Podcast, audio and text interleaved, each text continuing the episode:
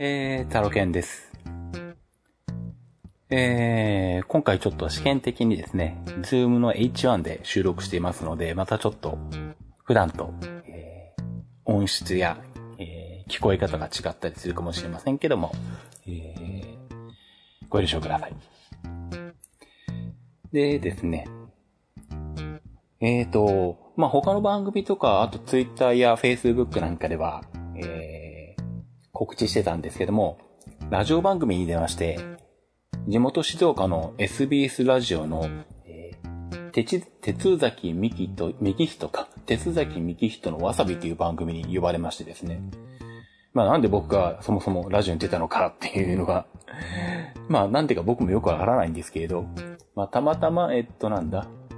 シズマックのお客さんのうちで、MacBook の設定をしつつ、いろんなことをこう、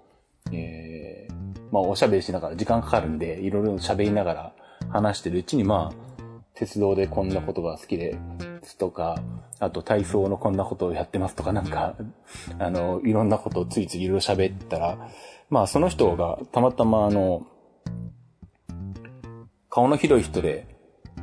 そこからまあ、えっ、と、さらに別の人に、まあこんないろんなことやってる人がいるよっていうのが伝わって、で、その人が、ラジオ局の人と知り合いで、面白い人がいたら紹介してね、みたいなのがあったのかな。うんで、まあ僕の話がいって、で、まあ最終的にというか、そのなんだ、まあテーマとしては体操の取材をしてるのが珍しいっていうことで、体操の話をしてきたんですけど、えー、7月10日の火曜日にの12時6分から、えー10分ぐらいっていうことで、えー生放送だったんですね。さすがに公共の電波に乗るのは初めてで、まあ、あのーまあ、緊張そんなしなかったんですけど、して、したつ、出たつもりはないんですけど、あのーなんだろうな、っていうかまあ正直あの、なんだろう、こういうこと言っちゃ悪いんですけど、あの、アクティブリスナースならこっちの方が勝ってんじゃねえかみたいな感じがちょっとあったんで、まあ、あのーそこはそんなにね、あのー気負いはないんですけど、まああの、普段は、ポッドキャストの時は全然時間を気にせずに喋っているので、まあ、だらだらとあの、おしゃべりしたりどうでもいい話をしたりするんで、あの、全然そういう時間の意識はないんですけども、まあ、ラジオの場合はそんなわけにいかなくて、まあ、最初から10分間っていう話になっていて、まあ、台本っぽいものも送られてきて、えー、っていうので、まあ、えー、果たして10分で何が喋れるのかっていうね。まあそこがちょっと気になったりしてたのと、やっぱりまあラジオの方は、あの、パーソナリティの方がプロなんで、ポンポンこう、話を進めていくので、まあ、えー、まあ、それに、みえー、導かれるままにですね、えー、喋ってたんで、まあ、あの、まあ喋りきれなかったなっていうところもあるんですけど、まあとりあえずは、あの、まあ、あの、なかなかいい経験をさせてもらったかな、というところですね。えっと、まあ、音源ももらってきたんですけど、実はまだゆっくり聞いてなくて、えー、まあ、ネットでも聞けるようになったらね、ちょっとチラッとは聞いたんですけどね。あの、さすがに、あの、プロの、あの、マイクはこんな音まで拾うんだねっていうね。さすがにあの、普通のあの、我々が使ってるマイクとは違うんだなっていうのがあったんで、の自分ではこれぐらいなら聞こえてないかなみたいな感じで、ちょっと軽く声がこう、変なタイミングで出てたりしたのも、ちゃんと聞こえてたんで、ああ、あの、まあ、次の機会があるかどうかはわかんないですけど、あの、まあ、もし次の機会があったらちょっと気をつけなきゃなと。ということはね、まあ、思った次第なんですけど、えーまあ、そんな感じで、えーっと、ネット上で残ってるのも1週間なんでもう聞けないのか、多分。うん、これが配信されてる頃にはもう聞けないかな。もう今もう聞けなくなってるかな。うん、ラジコで、えー、1週間残ってて、ラジコプレミアムだと県外の普通でもまあ1週間は聞けたらしいんですけど、えー今ではまあちょっとネットの上には残ってないんですけど、まあどうしても聞きたいという方がいらっしゃったら、あの、えー、こそっとあの、なんだ、あの、ダイレクトメッセージとかそういうので、あの、いただければですね、メールとかね。あの、一応手元にあの音源はあるんで、うん。まあ、あの、こそっと渡すことは、まあ、できなくはない。あのまあ、あの、連絡ください。ただ、あの内容的には体操のことしか話してませんし、まあ、割と、なんでしょう。ポッドキャストと違って、やっぱりあの、普段体操を聞いてない方向けの話をしてるんで、まあ、割とあの、当たり障りのない話をしてます。そういう意味では、まあ、そんなにあの、なんだろうな、特別なことを話してるわけじゃないんですけどね。うん。まあまあ、でもまあ、あの、また機会がね、まああるかどうかわかんないですけど、まあ、ね、あの、なんか、呼ばれる、ね、呼んでいただける機会があれば、どんどん出ていきたいと思いますんで、あの、まあ、ラジオに限らずね、他のポッドキャスト番組とかでも、もちろん、あの、どんどん出ていきたいと思いますんで、あのよろしければね、声をかけていただければと思いますね。でですね、全然話は変わるんですけども、えっ、ー、と、MacBook Pro の新型が唐突に出ましたね。なんかあの、朝起きたら出てたみたいなね。うん。もう WWEC で何も出てこなかったんで、もう秋までないものだと思って完全に安心しきっていたと思うんですが、結構皆さんも安心しきってたんじゃないかと思うんですけど、でね、あの、MacBook Pro 2018。えっと、13インチと15インチが出まして、13インチのタッチバーなしは変わってないんですよね。変わったのはタッチバーありの13インチと15インチ。で、えっ、と、15インチの方は、えー、一番高いモデルは Core i7 の6コアモデルが初めて登場しまして。で、さらにそれを CTO でカスタマイズすると、えー、Core i9 の6コアにできると。で、メモリもさらに、えー、カスタマイズすると 32GB にまで乗っけられて、今の MacBook Pro は 16GB までですからね。で、さらに SSD は最大 4TB までいけるっていうね。でも 4TB にして、全部乗せにして、Core i9 の6コアにして、メモリ 32GB にして、で、メモリを、えー、えっとじゃない、SSD を 4TB にすると、80万ぐらいになるんですよね。まあ、えっ、ー、と、これまでパワーブック G4 の60万は買ったことあるんですけど、80万がノートではまだ買ったことないな、さすがにな。今どうしようかなと思ってんですけど。でもちょっと結構、ね、まあ性能的にも上がってるし、メモリも増えてるし、買い替えたいなあという気持ちはあるんですけど、まあ銀行と相談かな、これは。うん。まあね、今の MacBook Pro 2016もフルスペックで買ってますけど、メモリ16、まあメモリはも当初から標準で 16GB しかないか。まあ SSD を 2TB にしてあって、CPU も上げてあって、えー、グラフィックも GPU も上げてあって、当時買ったのが43万ぐらいかな。2016年の12月くらいに買ってんのかな ?1 月くらいに買ってんのかなうん。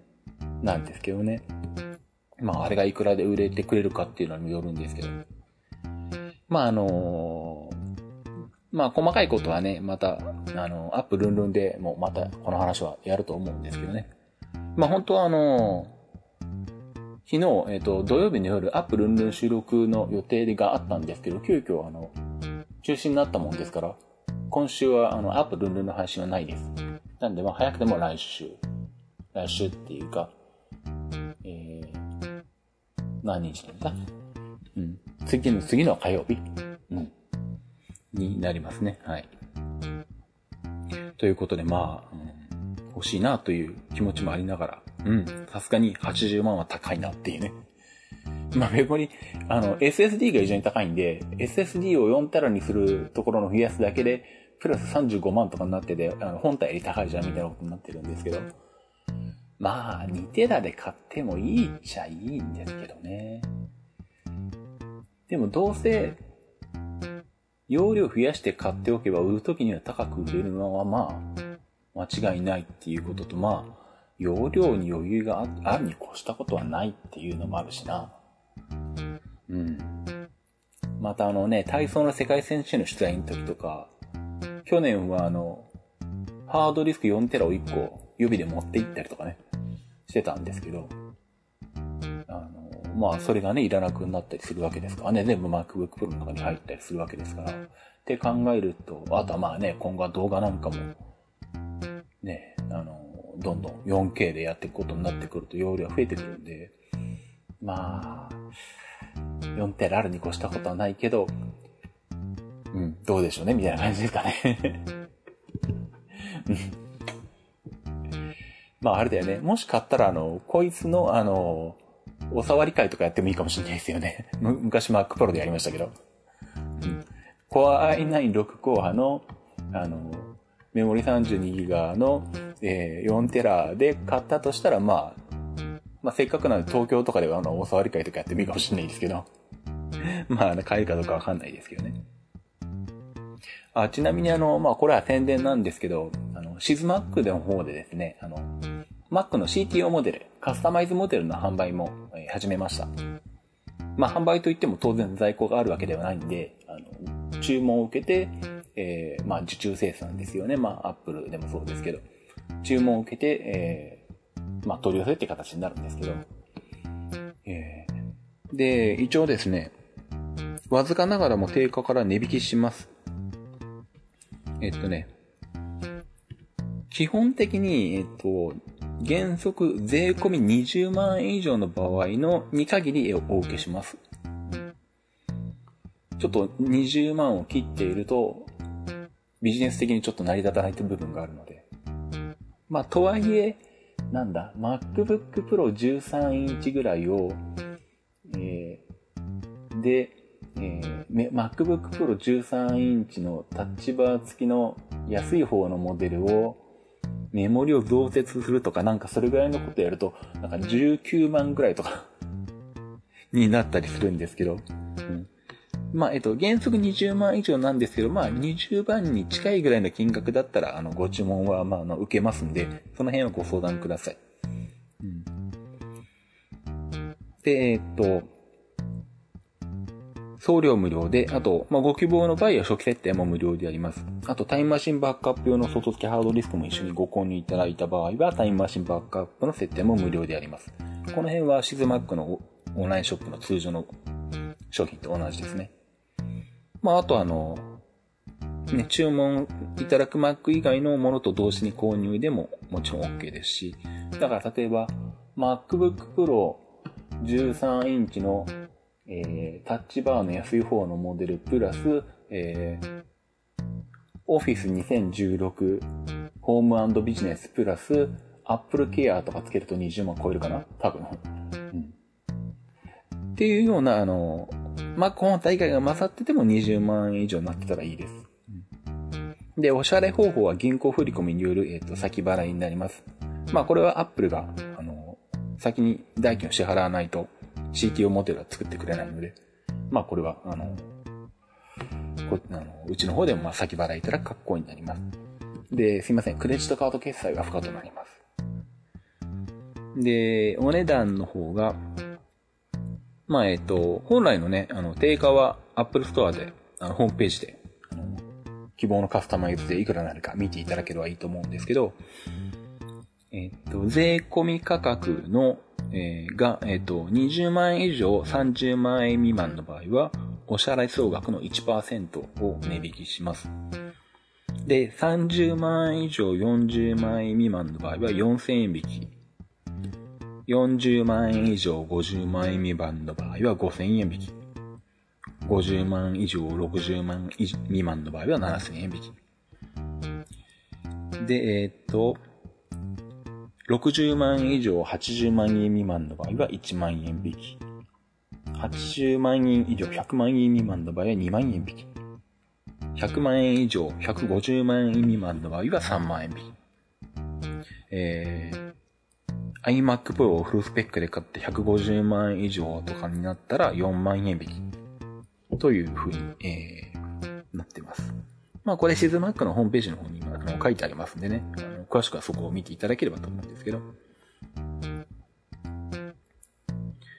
まあ、えー、そんな感じで、えー、まあ、思う、えー、だいたい、えー、ご入金確認から2、3週間ぐらい。まあ、場合によっては、あの、4、4週間ぐらいかかることもあるかもしれませんね。その辺はもうあの、アップルの生産ラインの、あの、生産スピードにかかってくるんで、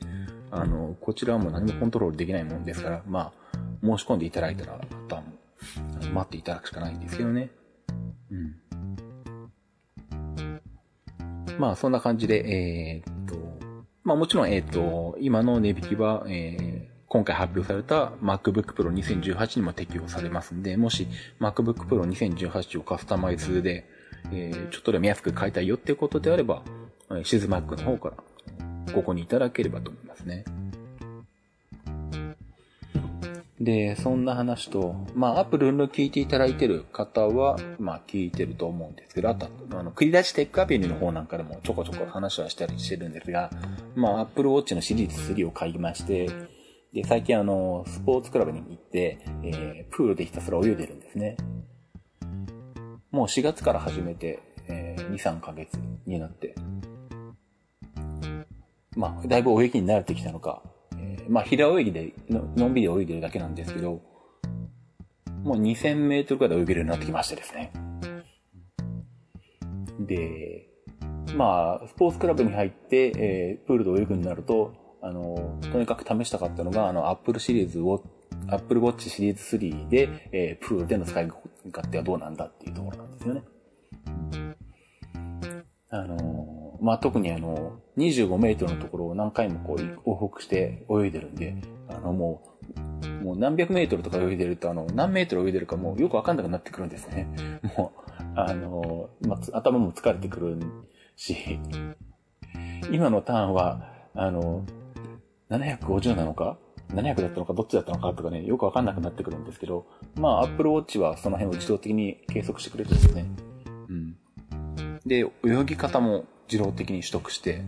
えー、ラップですね。今何回のターンなのかっていうのも、えー、自動的に計測してくれて、あと、えー、時間もそうですよね。えー、その25メートルを何秒で泳いだかとかですね。全部出してくれて、まあ、当然ね、消費カロリーなんかが出るんですけど、まあ、あの、まあ、他の番組でも言ってる通り、あの、きっちりその通り動いてくれまして、非常に泳ぐのが楽になりました。うん。なんでもう、今までは一生懸命泳ぎながら、今が何百メートルのターンでっていう、頭の中でこう確認しながらやってたんですけど、もうそれ一切必要なくなって、もう気ままにずっと泳いでて、まあ、気が向いたところで一旦止まって、アップローチ見ると、あ、400メートルか、みたいな、もうそんな感じで、えー、泳げるようになってまして、気持ち的にもこう楽というか楽しんでね、泳げるようになりましたね。で、まあ、これも他の番組ではね、言ってますけど、あの、合わせて、あの、ソニーのあの、防水ウォークマン、防水ウォークマンっていうか、水泳対応ウォークマン、うん。W620 シリーズだったかな。あの、耳の後ろの方でこう、頭の後ろの方でこう、両耳にこう、繋がってるみたいな感じのやつですね。えー、これも買いまして、これに、えっ、ー、と、音楽を入れて、えー、音楽を聴きながら泳いでるっていうので、ね、非常にまあ快適というか、うん、あの、リラックスして楽しんで泳げるような感じになってるんで、最近あの、まあね、できたら週に2回ぐらい行きたいなと思ってるんですけど、まあなかなか仕事のタイミングだったりとか、あと体力的な限界もあるんで、さすがに2日連続で行くのきついんで、1日おきぐらいで行きたいんですけど、あの、金曜日が休みでね、1日空けたら、あの、金曜日で休みの日だったとか、あとあの、土日は早く終わるんで、平日は、プールは夜の10時半までやってるんですけど、えー、で、スポーツクラブ自体は12時までやってるのか夜中の。うん。だけどまあ、日曜日、土日は、土曜は9時まで？日曜が8時まで？みたいな感じで早く終わるんで、本当はね、今日も行くつもりだったんですよ。で、あんまり 土日の時間が頭に入ってなくて、7時ぐらいに行けば泳げるかとか思って、いや、ちょっと待って、日曜ってもっと早く終わるんじゃなかったかと思って、ホームページで改めて確認したら、そもそもあの、ジム自体が8時で終わりじゃんってことに気がついて、いや、なんだよ、そう、今日来たかったのにとかも言いながら。まあそんなこともあったの予想外に時間が取れたんで、あの、せっかくなんで久々にあの、この番組の収録してるっていうところもあるんでね。まあ、あの、まあ、泳げなかったおかげでこの収録ができてるっていうのはあるんですけど。で、そうそう。で、まあ、まあ、その辺の話は他の番組でしてるんですけど、他の番組で言い損ねてること補足があるんですけど、まあ、プールの中にアップローチをつけて入るわけなんですよ。で、そうすると、あの、バンドの部分がですね、問題になってくるんですね。うん。あの、あ、バンドの部分とね、あともう一個ね、保護、保護するやつ、画面保護。画面保護が問題になってきて、最初はとりあえずあの、シリコン製の透明な、あの、画面全体を覆うような、ふにふにの保護ケースっていうのかな？ソフトケースをつけて、行ってみたんですけど、初めてあのアップローチを持ち込んだ時、あのプールに持ち込んだ時にそれで行ってみたんですけど、あれだとあの、アップローチの画面とソフトケースの間に隙間ができるんですね。で、そこに水が入るんで、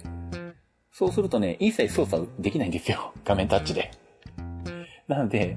諦めて、その時はもうソフトケース外して、うん、素の状態でアプローチつけて泳いだんですけど、で、あ、これはダメだっていうことになって。で、だから結局、そういう画面保護してるものと、あの、アプローチの液晶の間に隙間があると、もう水が入ってしまって操作できないんで、そうするともう保護ガラスか保護フィルムぴったりくっつくものじゃないとダメなんですよね。で、まあ、あの、保護ガラスにして、えー、まあ今扱ってますけれども。で、あともう一個あの、バンドの方ですね。バンドの方もまあ、あの、標準で付いてたやつはほとんど使ってなくて、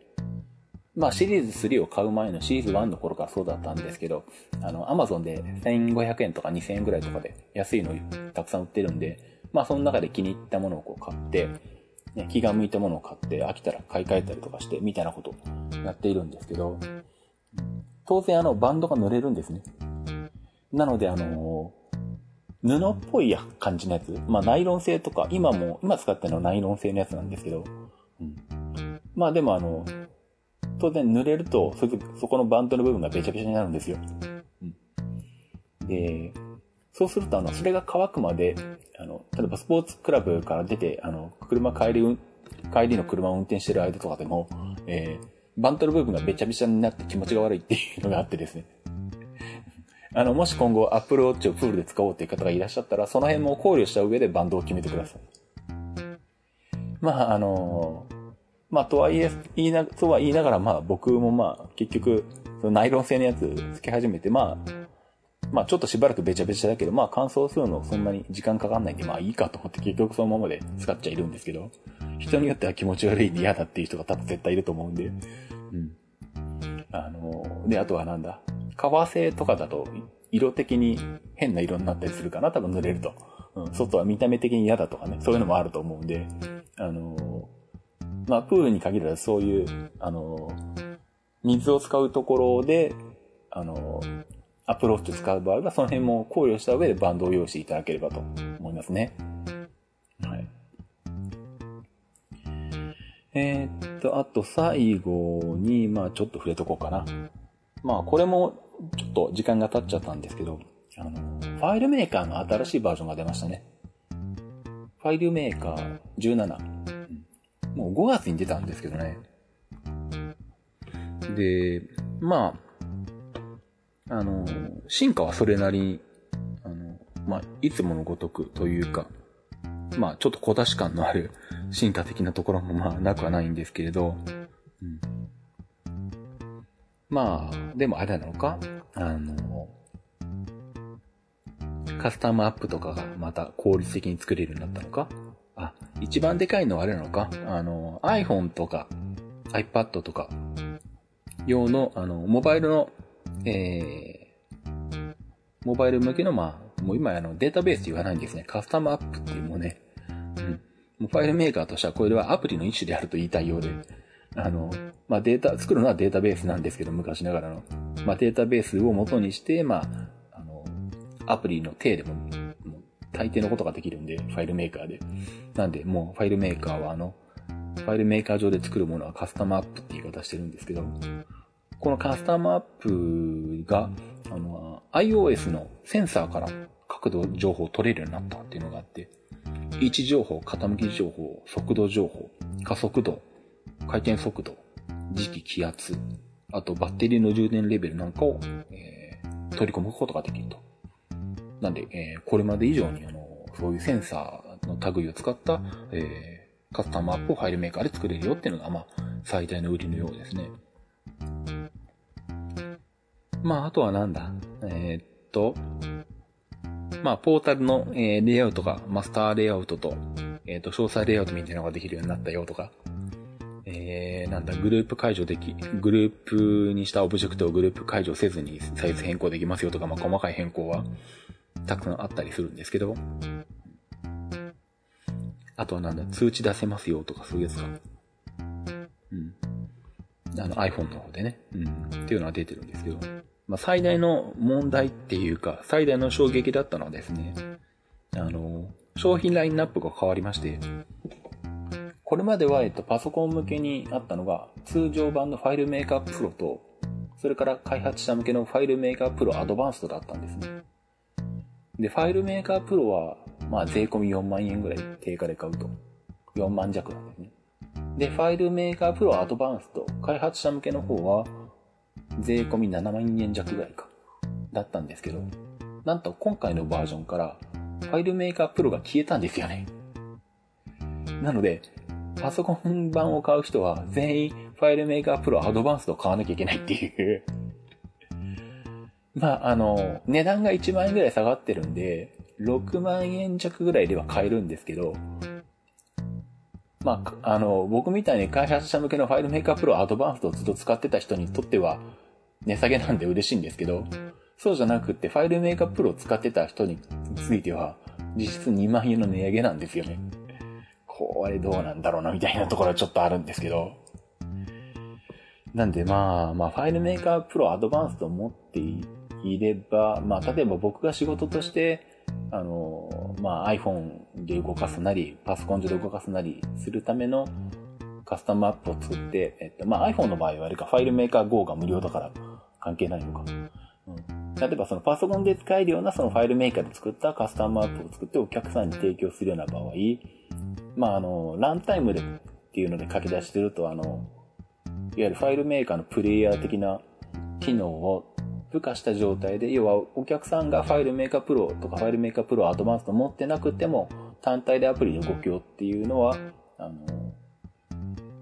FileMaker Pro Advanced を使って作ることができるんで、まあ、そういう風にして渡す分には問題ないんですけど、問題は今まで FileMaker Pro を使ってて、えー、まあ、 FileMaker Pro ができる範囲で、あの、データベースを作ったり管理したりとかしてた人たちは、今後新しいバージョンを買うときには、これまでより2万円高い Advanced を買わなきゃいけないっていうですね。まあ、どうなんでしょうね。うん。でも、もはやこの辺、まあ、パソコン版を買う人自体が少ない、少ないのかな？でも、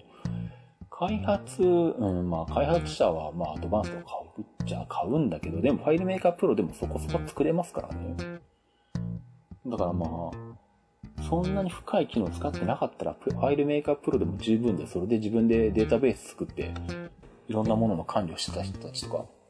今でも仕事で使ってる人たちがいるんで、どうなのかなっていうね。シェア低下につながんないのかとかちょっと思ったりしたんですけどね。まあ、まあ FileMaker 社としてはまあ考えた上での決断なんでしょうけど、うん。ちょっとお客さんにも FileMaker 勧めにくくなっちゃったなと思いましたね、これでね。うん、まあ、そんな感じで、あの、 FileMaker Pro がなくなったっていうところはあるんですけど、まあ、iPhone 内で動くとか、あとは iPad 内で動くようなものは、まあ、無料のファイルメーカー Go をダウンロードして、えー、あとはこちらで、まあ、例えば僕の方が何か提供するとしたら、僕の方で作ったファイルメーカーのファイルを渡せば、iPad、iPhone 内では、えー、カスタムアップが動かせますし、まあ、パソコン上でもあの Mac 版も Windows 版もそれ単体で動くランタイムを書き出すことができるんで、あのまあ、もしよければね、あのまあ、ファイルメーカー、あんまり大々的には歌ってないんですけど、シズマックでファイルメーカーのあのカスタムアップを作るっていうのも受けていてまいまして、まあ実際あのお客さんのところであの、動いて、動いてるものもあるものですからね。まあ、あの、なんでしょう。よく見かけるのは、あの、超巨大なエクセルを作って、それで全部管理してるとか、あの、エクセルのマクロを駆使して、なんかあの、在庫管理とかなんかいろんな、あの、日報管理とかなんかやってるのをね、見ますけど、これはここまで、まあその規模の問題があって、まあそんなに大大きな規模じゃなければ、まあエクセルでもいいかなと思うんですけど、ちょっとここまでになってくると、もはやファイルメーカーかなんか別のもんで作った方がいいんじゃないかなっていうのがね、結構あったりするんで、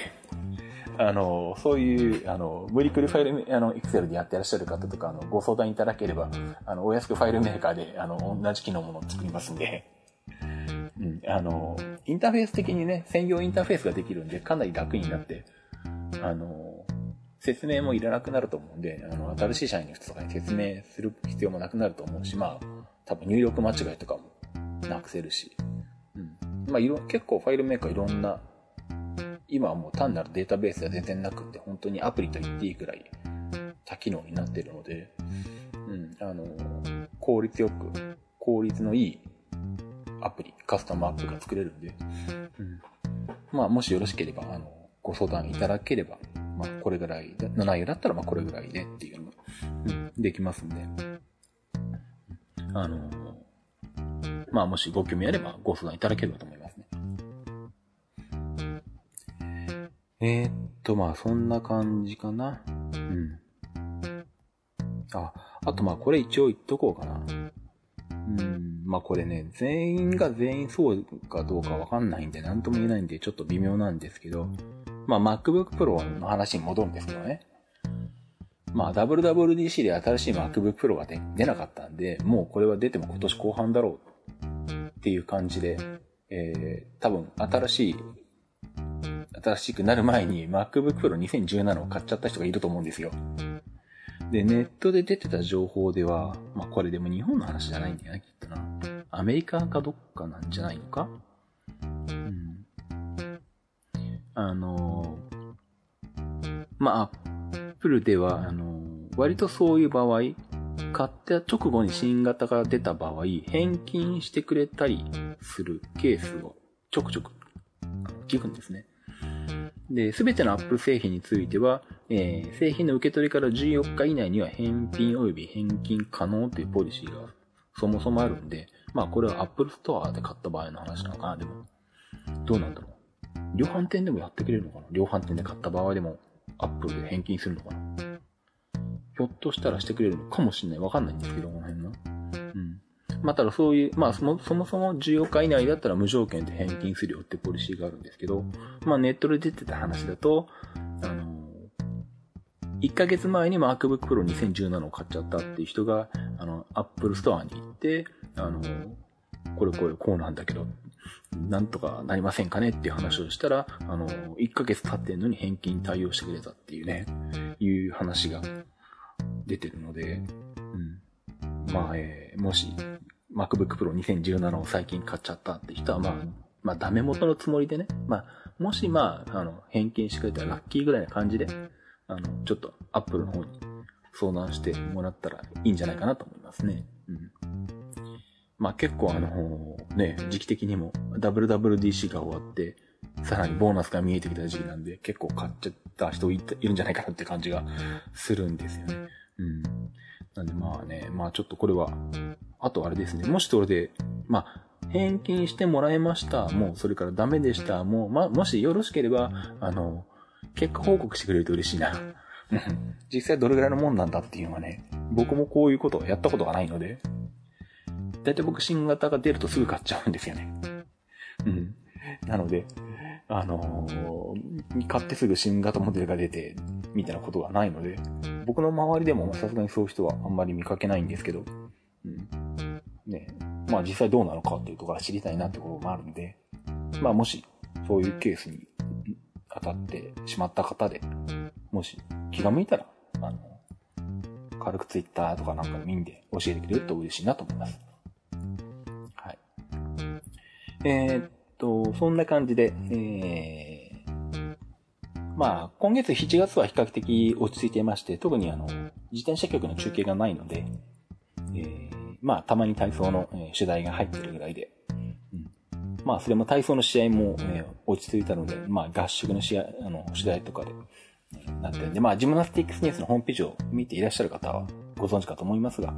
先週男子の強化合宿があって、東京のナショナルトレーニングセンターに行って取材してきまして、えー、また今週も行くんですけどね、18日水曜日にですね、また東京に、えー、行きますが、あとは比較的おとなしくはしています。で、ただ8月になると鬼のように予定が入ってまして、もう体操の予定が前半、えー、入りまくっていて、で、さらに、えー、8月18、19は、えー、自転車局の中継で島の鈴鹿で中継があるっていう形で、えー、もうほぼ8月のうち半分ぐらい、半分以上は、あの、のシズマックは回転休業状態になるみたいなことになってて、8月は果たして乗り越えられるのかっていう、あの、毎年あの、訪れるこの8月の壁をいかにあの、経済的に乗り切るかっていうのが問題になってるんですけど、まあ今年もあの、それに向かっていかなきゃいけない。で、まあ、9月は9月で、まあそこそこ中継も体操も入っており、10月は、えー、世界選手権。今年は、えー、ドーハで、カタールのドーハで世界選手権があるので、今年も世界選手権の取材に行きますんで、えー、また近々クラウドファンディングを公開すると思いますんで、あの、ぜひ、あの、お助けいただければと思います。また、あの、ページができましたら公開したいと思います。えー、といったところかな。はい。じゃあ、そんなところで終わりにしたいと思います。えー、IT マイティでした。では、バイバイ。